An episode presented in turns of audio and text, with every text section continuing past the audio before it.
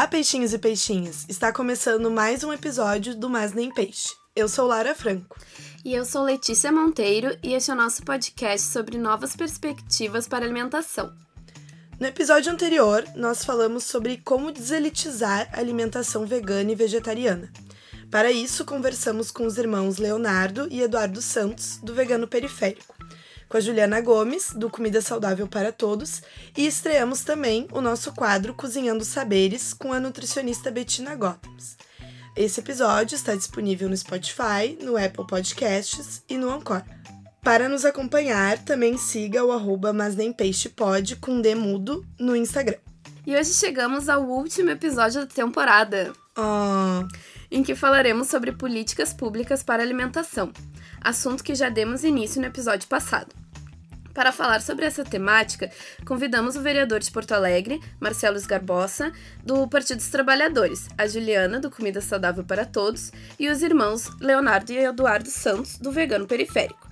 Vai rolar também o nosso quadro com a nutricionista Bettina Gothams, Cozinhando Saberes, que vocês já conheceram na semana passada. Eu acho que é importante a gente começar falando sobre o contexto atual do Brasil e o que, que o nosso país já desenvolveu em termos de políticas públicas focadas na alimentação. Uh, uma das principais normativas do país é a Política Nacional de Alimentação e Nutrição, a PENAM. Ela foi aprovada em 1999 e integra um conjunto de diretrizes que propõem respeitar, proteger, promover e prover os direitos humanos à saúde e à alimentação. Em 2011, por exemplo, a PENAM passou por uma atualização a partir de 26 seminários estaduais e do Seminário Nacional de Alimentação e Nutrição, a PENAM 10, e com isso passou a buscar melhorias nas condições de alimentação, nutrição e saúde. Em 2010, a alimentação passou a ser vista como um direito social no artigo 6 da Constituição Federal, através da emenda 64. Nesse sentido, o Estado brasileiro publicou outras leis específicas, como é o caso da Lei 11.346, de 2006, que é conhecida como a Lei Orgânica de Segurança Alimentar e Nutricional, e o Decreto 7.272, de 2010, que é conhecido como a Política Nacional de Segurança Alimentar e Nutricional, que é uma política bem importante também. No Brasil, ela é o cumprimento da legislação de todas as pessoas que têm direito ao acesso a alimentos de qualidade, saneamento básico, educação, diversidade tanto cultural quanto social, econômica e exigindo a organização dos municípios, dos estados e, por fim, da nação brasileira. Em 2003, discussões sobre segurança alimentar e nutricional contribuíram para a criação de programas como Bolsa Família e a reinstalação do Conselho Nacional de Segurança Alimentar, o CONSEA.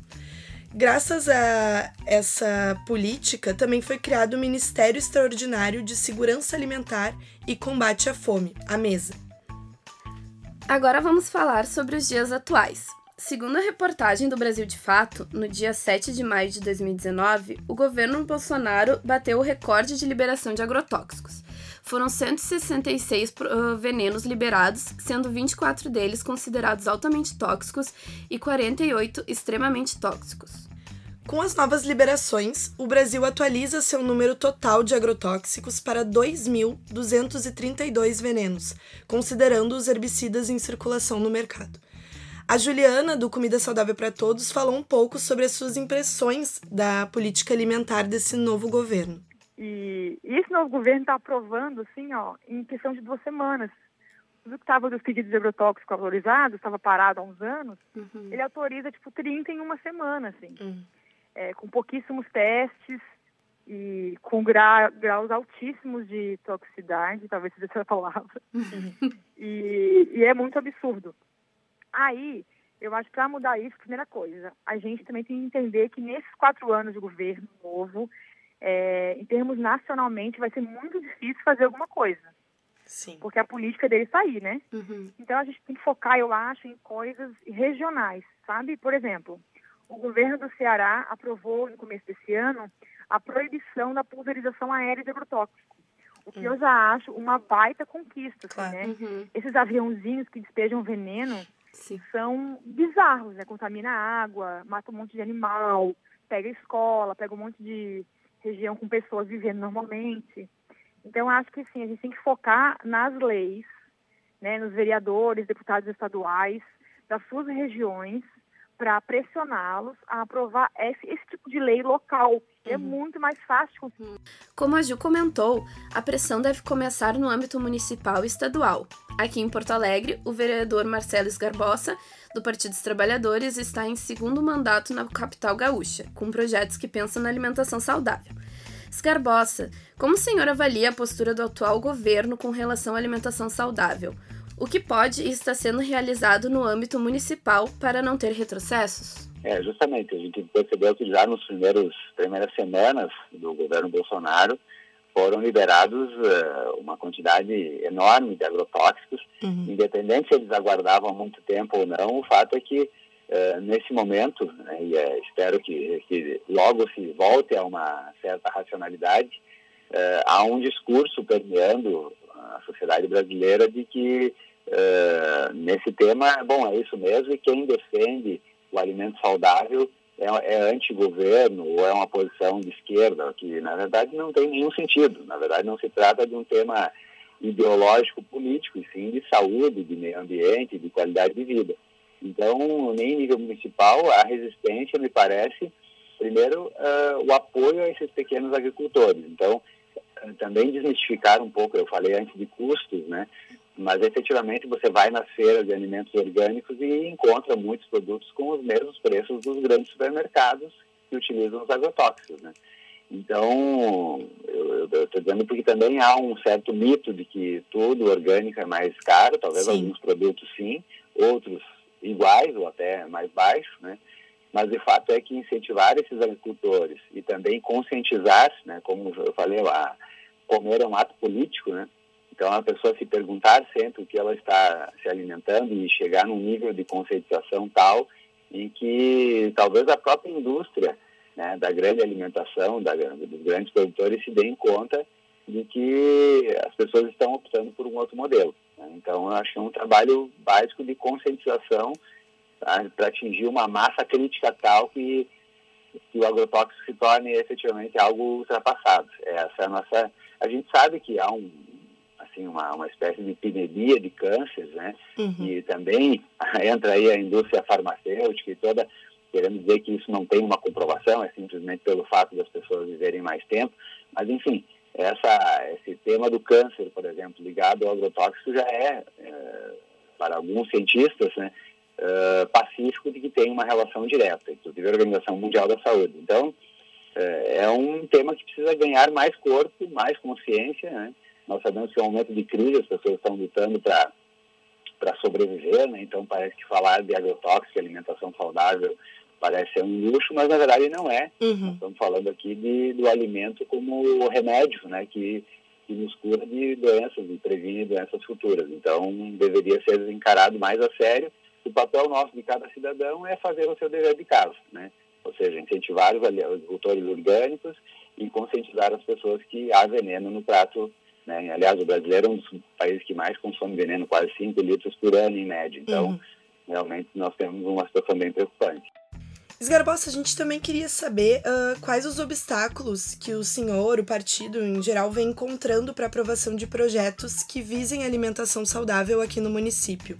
Então, uh, primeiro que a gente, quando a gente fala em alimentação saudável, todo mundo é a favor, né? Uhum. Só que, claro, para se buscar uma alimentação saudável, você precisa fazer escolhas. Claro. E aí começam os problemas.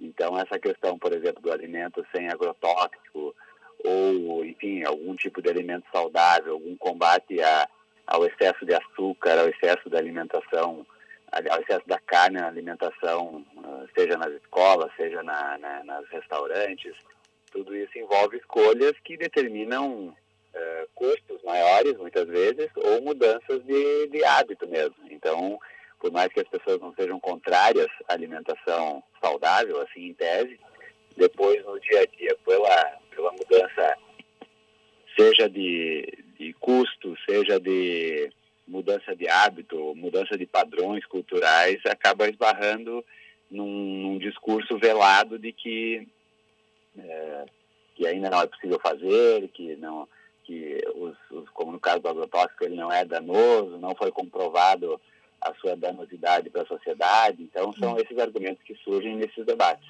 Em 2016, a Câmara Municipal de Porto Alegre aprovou o projeto de sua autoria, que tornava obrigatória a inserção de alimentos orgânicos na merenda de escolas municipais. A intenção é que a cada ano esse percentual aumentasse 10%, chegando a 50% no quinto ano de vigência da lei. Esse percentual vem sendo respeitado? Nós conseguimos fazer várias uh, pressões e reuniões, seja na Secretaria Municipal de Educação, seja na Secretaria da Fazenda, que colocava obstáculos nessa questão da, da concorrência pública. E o que nós percebemos é o seguinte: já existe uma lei uh, que determina, uma lei federal que determina que 30% do alimento nas escolas ele seja de origem da agricultura familiar. Então, hoje, o que está acontecendo? A prefeitura tem cumprido pelo uhum. menos nossa última informação é isso, mas ela tem cumprido porque ela compra uma grande quantidade de arroz, que é um arroz orgânico. Ah, sim. Mas claro que nossa ideia do projeto inicial não era simplesmente ter o arroz orgânico e os outros alimentos uh, com agrotóxicos. Uhum. A ideia é que haja, uh, na verdade a gente colocou essa, essa, esse crescimento progressivo justamente para permitir que o poder público fosse gradualmente uh, abrindo concorrências públicas que permitissem os, os agricultores ecológicos poderem participar. Uhum. Porque realmente não tem sentido de, uh, disputar um agricultor, uh, digamos assim, que faz uma mini produção, faz né, uma agricultura diversificada num, numa área pequena, com um grande produtor de tomates que vende no, no na Ceasa, por uhum. exemplo. Né?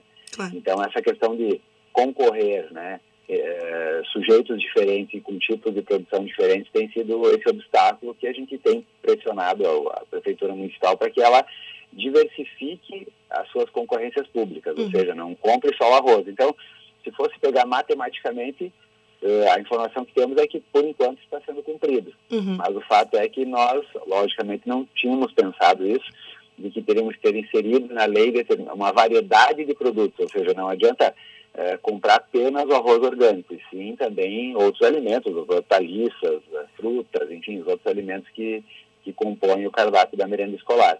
Então, é sempre, como eu falei no início, uma, uma disputa e uma pressão. Né? Nesse caso, nós estamos fiscalizando, nesse caso tem inclusive lei, é, mas a, a questão aqui chave é diversificar os alimentos. Né? Uhum. Né? E é isso, é isso que nós estamos trabalhando, que a prefeitura abra as futuras concorrências de forma a diversificar e permitir que o pequeno agricultor orgânico né, possa participar numa, numa condição de concorrência igual a outros grandes produtores que são raros, né, os grandes produtores que não que não que não usam agrotóxicos. Então, realmente o incentivo é para a agricultura familiar de pequena escala. Em relação a políticas públicas a nível nacional, existem algumas ações para não só conscientizar, mas também buscar alternativas para acabar com a política dos venenos. Uma delas é a campanha permanente contra os agrotóxicos e pela vida, que visa incentivar a população brasileira sobre os riscos que os pesticidas representam, tanto na saúde como no meio ambiente. Outra campanha que também promove a busca pela redução de venenos na nossa alimentação é o projeto Chega de Agrotóxicos a plataforma funciona como uma espécie de abaixo-assinado, além de informar sobre o que está acontecendo uh, com o projeto de lei 6.670 de 2016, que institui a Política Nacional de Redução dos Agrotóxicos. A PL já está no Congresso Nacional e ela propõe o acesso à alimentação de qualidade e garantir a saúde tanto de quem produz como de quem consome. Além disso, é importante lembrarmos o porquê da existência dessas campanhas, né? O projeto de lei 6.299, conhecido popularmente como Pacote do Veneno, tem como objetivo revogar as leis 7.802 e 9.974, que controlam, fiscalizam e regulamentam os agrotóxicos no Brasil. Um dos principais propósitos dessa PL é flexibilizar a aprovação de agrotóxicos, criando uma comissão técnica nacional de fitossanitários e vetando a participação do IBAMA e da Anvisa, o que pode ser bem grave. Com a PL do veneno, já no Congresso Nacional, o que nos basta é informar a população sobre o risco que nos causaria a aprovação dela, porque ela já está num momento uh, bem para frente, assim, uh, em termos de discussão política. Projetos como esse fortalecem o agronegócio no país, Ju, a gente queria saber como é que tu percebe essa relação do governo com o agronegócio aqui no Brasil. a gente tem que parar de fazer o nosso país, a nossa economia, ser centrada no agronegócio. O que, que é o agronegócio? O nome já diz, né? É quando a agricultura, né, os alimentos, se tornam um grande negócio. Não é tipo o seu Joãozinho da esquina que planta e vende assim o que ele produz, que é pouca coisa. Não. É quando a gente pega um território gigante do país, tipo muitos hectares, de um só dono, que geralmente tem um amigo ou ele mesmo está em Brasília como deputado, como senador. Então ele é um ruralista que a gente chama, né? Uhum. Aí ele produz grãos, que em geral são commodities, ou seja, soja, trigo, milho, arroz ou feijão, que são alimentos, grãos, que cujo preço é o, é o exterior que determina, né? É a bolsa de valores, não é o produtor que determina, por isso são commodities. Então ele produz esses grãos, vende em grande escala para o exterior uhum. para vender. Então, a economia do Brasil hoje é focada nisso, nisso na mineração. Então, é um tipo de negócio, o agronegócio, que não sustenta os brasileiros, ele não alimenta a gente. Ele produz grãos para exportar. Então, a gente desmata grande parte do nosso território, né? Extermina vários animais, contamina o povo que lida com esses agrotóxicos, contamina também o agricultor, a água, para vender para fora. Para alimentar os outros. Sentido. E além disso, a gente dá muito subsídio para essa galera plantar esses commodities, né, esses grãos de commodities. Ou seja, é, a gente gasta muito mais em isenção de impostos do que eles nos dão de retorno financeiro. Isso é uma coisa que ninguém fala, né? Todo mundo fala que ah, a nossa economia depende do negócio, sem eles não vamos ter dinheiro, enfim. Claro que não. A gente que dá muito, muitas facilidades para eles, sabe? E além disso, eles não geram empregos. O agronegócio é focado em máquinas. Não tem agricultor lá plantando com eles, roçando a terra. É tudo tratores que fazem o trabalho. Então nem emprego ele gera, sabe? Então a gente tem que mudar essa estrutura de voltar a nossa economia para o agronegócio. Em relação às periferias, o Leonardo e o Eduardo Santos, do Vegano Periférico, nos falaram um pouco sobre a inserção dessas políticas e, antes disso, dessas informações nesses ambientes à margem. A gente tem que tentar começar a falar sobre isso, entendeu? A gente saiu uma reportagem do G1 muita gente assim, do, é, do povo mesmo, sabe? Uma galera que trabalha, que não tem uma formação acadêmica e tudo, entrou em contato com a gente. Eu acho que é um trabalho de entendeu? Também é, buscar fazer rodas de conversa, acho que seria uma coisa importante, começar a movimentar as periferias uhum. com essa ideia da, da, do veganismo, da alimentação né, consciente acho que a gente tem que começar a falar sobre isso, entendeu? até se tornar uma coisa mais, mais comum. O problema é desconstruir essa imagem, essa, esse gelo que as pessoas têm na cabeça de vegano, que é essa coisa é, gigante, essa coisa difícil, complexa de acessar, entendeu? Uhum. O primeiro passo é esse, gente. Uhum. Antes de qualquer coisa, é mudar a, a, forma que a gente atua dentro do movimento vegano, entendeu? É a forma que a gente aborda, a forma que a gente transmite a mensagem, porque do jeito que está não, não dá para continuar, entendeu? Uhum. A parada precisa se popularizar e precisa ser diferente. Como ela falou, rodas de conversa na periferia, feiras na periferia, e nem todo mundo vai acessar, entendeu?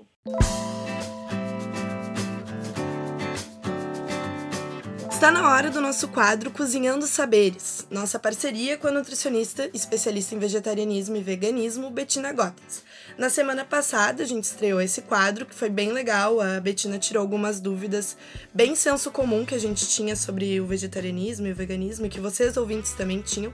E vocês nos enviaram mais perguntas através do nosso Instagram, mas nem peixe pode. E hoje a gente vai tirar essas dúvidas com a Betina. Para fazer a transição alimentar sem diminuir, uh, sem diminuir o consumo de carne e derivados aos poucos, eles podem trazer algum malefício. Por exemplo, se eu fosse carnista hoje e uhum. pensasse, ok, vou ser vegana eternamente amanhã, uh, isso traria algum problema, porque certamente, enfim, teu corpo deve sentir, né, os efeitos. Como é que é isso?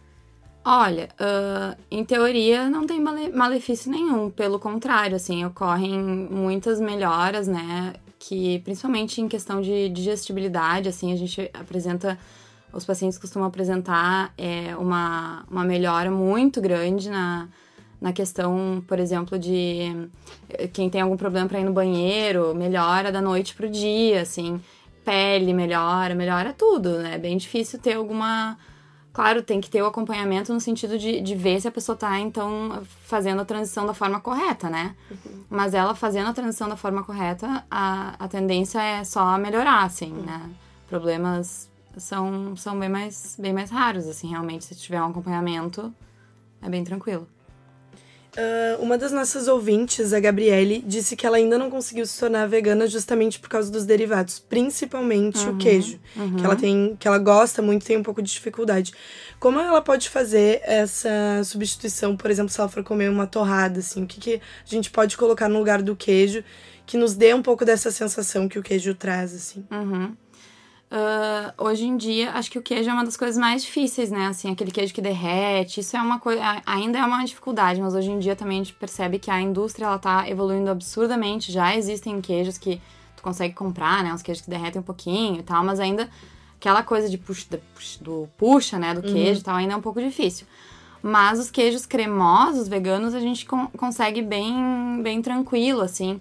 Tem uh, o clássico, que é o queijo de castanha de caju, né? O queijo cremoso de castanha de caju, que então tu deixa a castanha hidratar um pouquinho, depois tu bate no, no, no liquidificador ou processador com um pouquinho de água, aí coloca um pouquinho de nutritional yeast, que é aquela levedura nutricional que traz um sabor de queijo, mas não precisa, né? Dá para colocar, em vez do nutritional yeast, colocar ou em vez de OE, colocar limão, colocar uhum. sal, né? Colocar temperinhos, açafrão.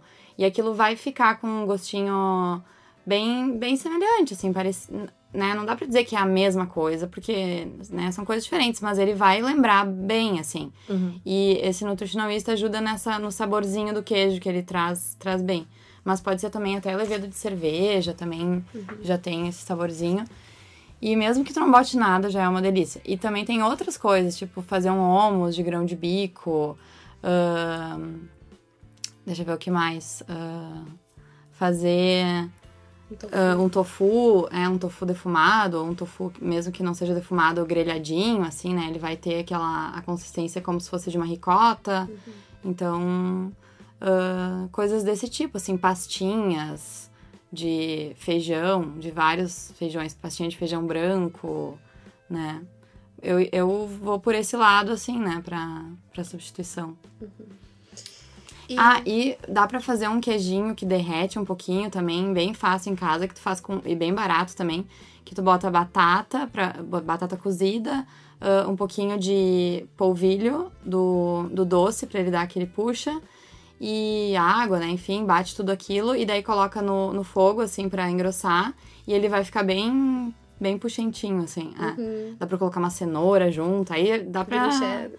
É, vira um cheddar que vai ficar. é, exatamente. Mas aí é que a, aí é a loucura, né, da, da culinária. E como que a gente pode uh, ser criativo na cozinha, por exemplo, para substituir, enfim, o leite, como tu falou anteriormente, o queijo. O que, a gente pode fazer uh, nós mesmos, sem, enfim, comprar em supermercado uhum. por um preço absurdo, algo é. que se dá para fazer em casa. Uhum. É, então hoje em dia, até no supermercado, agora as gôndolas dos leites vegetais estão bombando, né? Tá uhum cheio de leite vegetal, o que é legal, né, para disseminação, assim, mas eles são ainda muito caros.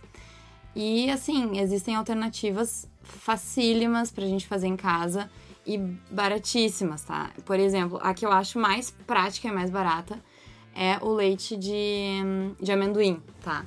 Tu compra a pasta de amendoim, que custa uns 13 reais no supermercado. Pode até encontrar mais barato em outros lugares. Ou se tu mesmo fizer a tua própria pasta de amendoim, vai sair ainda mais barato. Uhum. Mas vamos supor, para ser prático, né? Uhum. Pasta de amendoim, compra no supermercado, bate uh, em casa, num processador, assim, ou liquidificador. Duas colheres de pasta de amendoim e 200 ml de água. E vai ficar um leite de amendoim. Em um minuto, tu fez um leite e pensa, duas colheres daquele, daquele vem... Sim, vai poder render vários. Vai render muito até, não fiz aqui o cálculo, mas vai ser muito, sabe? Com 13 reais, hum. tu vai tomar muito leite de, de amendoim, sabe? Ou tu pode fazer também o leite de, de hum, aveia, também, que é muito barato. A aveia, se tu compra granel, é uma coisa absurdamente barata, né? Mas mesmo, né, supondo o valor de supermercado, que é uns dois reais, 200 gramas, assim, é, agora também não me lembro certa proporção do, do leite de aveia, mas tu colocando assim um pouquinho de aveia com água gelada, bate na, no liquidificador também com água gelada, porque senão fica é, puxento, assim, fica uhum. esquisito. Uhum. Então, tu batendo aquela aveia com água gelada, tem um leite de aveia também em, em, minutos. Mesmo se tu quiser fazer um leite de castanha de caju, assim, um leite mais maravilhoso, assim, uh, mesmo assim vai ser mais barato até do que o leite de, de vaca, sabe? Porque uhum. é, tu, com, com um pouquinho de castanha de caju, tu já faz um pouquinho de leite, né? E, enfim, são coisas que tu pode fazer na hora. E agora também tem um, o leite de coco em pó no supermercado, que eu acho uma alternativa bem válida, assim, ele também não é, não é tão barato, ele acho que é 14 reais, o saquinho vem 100 gramas, mas ele é muito versátil, assim, pra quando tu tá aí realmente sem nenhum tempo, tu pega uma colher daquilo, um pouquinho de água e tu tem o leite ali, tipo, em, uhum. sabe, em realmente Sim. segundos. Uhum. E, assim, aquilo também rende, rende bem, sabe? E esses é. leites, eu tenho uma dúvida agora, pessoal. Uhum. Esses leites, eles podem ser utilizados como nosso leite comum. Dá para ferver, dá para colocar em receitas. Sim, é. Aí cada leite, assim, tu vai aos poucos percebendo o sabor de cada um deles. Tu vai vendo que tem alguns que, que vai combinar mais para tu fazer receitas uhum. e outros vai combinar mais para tu tomar com café com leite, assim, uhum. e tal, né? Mas eles podem justamente até ser usados para saborizar a receita. Por exemplo, o leite de coco, né, que a gente pode fazer em casa também com coco fresco. Ele, mas esse é um pouquinho mais trabalhoso, né? Os Sim. outros são, os outros que eu falei antes são mais práticos assim. Não precisa nem coar, sabe? Mas o leite de coco, então, é, tu pode fazer ele em casa, ou tu pode comprar ele pronto, enfim. Mas ele vai dar um sabor pra tua receita de coco. Então, tu tem que saber se aquilo que tu vai cozinhar, tu quer que tenha aquele sabor de coco uhum. ou não. Uhum. Ele pode melhorar a tua receita, sabe? Ele pode dar um sabor é, que vai combinar muito, ou ele pode, bah, não, ficou esquisito aqui com essa, com essa receita que eu, que eu tinha pensado. Mesma coisa o leite de amendoim. Ele vai dar um saborzinho de amendoim, o que pode ser muito interessante ou pode ficar esquisito, uhum. né? Uh, então. Experimentar. Tem que experimentar, é. É, tem alguns que ficam grossinho, né? Tipo, a aveia, o leite de aveia eu uso pra botar no estrogonofe. Então uh -huh. ele fica com. Você já pode hum. substituir o creme, o de, creme leite, de leite colocando é. leite de aveia. Exatamente, exatamente. É, uh, exatamente. Aí tu, tu vai percebendo como é que cada um se comporta. Uhum. Que nem eu uhum. falei, o leite de aveia, para tu tomar como leite, ele não ficar pegajoso, ele tem que ser com água gelada. Uhum. Então, se tu, tu não vai agora que tu fez o leite com água gelada se tu quer ele sem ser pegajoso, tu não vai esquentar ele, que daí ele vai virar Sim. pegajoso, uhum. né? Então tu tem que ver o que que tu tá, o que que tu tá, o que que tu tá pretendendo, né, com aquele, com aquela, uh, com aquela função, enfim. Uhum. O que também pode ser bem interessante, né? Porque é um momento de experimentação. Tu pode uhum. fazer Muito. e vendo onde é que, que encaixa. Total, é. Uhum. O, o, vegetarianismo, ele nos dá isso, né? Ele nos, ele nos insere nesse mundo da, da gastronomia. Porque a gente, a gente tem que aprender a cozinhar, sabe? Sim. Quando a gente vira vegetariano, não adianta. Se tu não quer também depender da indústria que vai te, uhum. vai te cobrar uma fortuna, vai. Porque a gente tem pouca ainda... Pouco, é, né? é, a gente tem pouca a demanda até acho que não é tão pouca assim, mas ela ainda a, não tem muita oferta. Então eles podem botar o preço que quiserem, né? Exato. Tipo assim. O mercado vai se regulando assim, do jeito Vai que... se regulando, é. Então, eu acho que aos poucos a gente vai começar a reduzir esse valor, até porque uh, as indústrias vão começar a ficar maiores, as indústrias veganas, né? Tem muita pequena indústria que nem tem como cobrar barato, porque uhum. uh, o custo, da o custo é muito alto, exatamente. Uhum mas não por questões do produto ser caro, por questões burocráticas de elas não terem uma empresa grande que tem capacidade para cobrar barato das coisas, né? Uhum. E isso aos poucos vai cada vez uh, melhorar, né? Cada vez empre essas empresas vão crescer mais, a oferta vai, vai aumentar, eles vão ter que cobrar mais barato, então vai se regular nesse sentido. A gente ainda está muito no início, assim, querendo ou não, né? Mas então, o que eu falei, o que eu, eu tava falando antes é que a gente tem que aprender a cozinhar. E isso nos leva para um mundo incrível, sabe? Eu sou apaixonada, mas uh, eu acho que qualquer um também se apaixona porque é muito legal, né? Tu, tu começar a descobrir essas coisas e falar, poxa, tipo, agora eu já sei como que faz tal e tal coisa, uhum. sabe? É muito legal isso. E a gente vai começando a ter uma versatilidade também incrível. Por exemplo, esses dias eu queria, né, fazer um, um ragu. E aí, tá, tem tem, por exemplo, ah, poderia fazer carne de jaca, tá? Mas carne de jaca é difícil de fazer também, uhum, né? Uma missãozinha é. e tal. Daí eu fiz com casca de banana, sabe? Um negócio que eu nunca, antes de virar vegana, teria pensado em usar casca de banana uhum. para fazer um negócio. E ficou maravilhoso, sabe? Aquela casca de banana, ela foi a base da minha, da minha receita e foi maravilhosa, sabe? E aí a gente também tem que começar a, a lidar na gastronomia com, com as técnicas que a gente usa para fazer carne, a gente usar elas para fazer ou carne ou coisas de origem animal que seja, a gente tem que usar as mesmas técnicas para uh, ou não as mesmas, necessariamente exatamente as mesmas, mas a gente tem que usar de técnicas da gastronomia na culinária vegana e vegetariana uhum. também.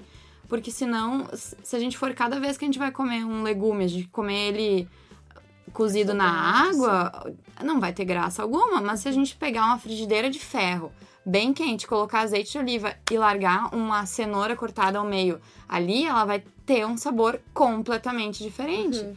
Por que, que a gente não costuma fazer isso com os legumes, a gente costuma colocar eles dentro da água para cozinhar, uhum. né? Então acho que até essa é uma das formas para a gente começar a trazer o, o legume como, a, como troféu, né? Também é tu mudar a forma de preparo dele, né? É tu começar a, a, a, a trazer as, as técnicas da gastronomia para isso e não só para carne, uhum. né?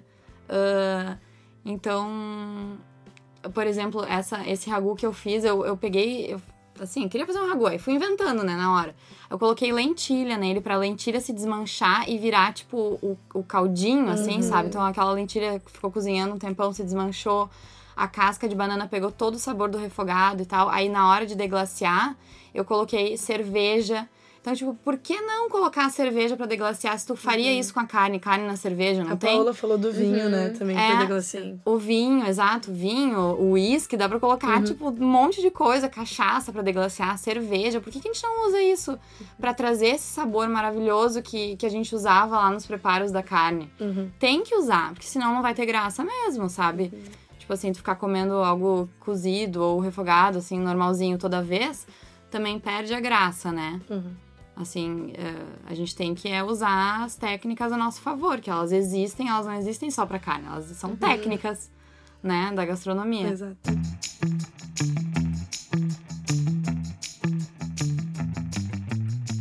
O último episódio dessa primeira temporada do Mas Nem Peixe vai ficando por aqui. Foi muito legal compartilhar todos esses saberes com vocês. Gostaríamos de agradecer todos os ouvintes que nos acompanharam nesses quatro episódios e todas as fontes que nos ajudaram a construir esse espaço de informações relevantes sobre o futuro da alimentação. Todos os links das fontes que usamos durante o episódio estarão disponíveis para acesso. Não deixe de nos acompanhar pelo Instagram no arroba mas nem peixe pode e compartilhar com os amigos e família. A qualquer momento, podemos tirar do forno uma nova temporada quentinha para vocês. Até a próxima. Tchau, peixinhos e peixinhas.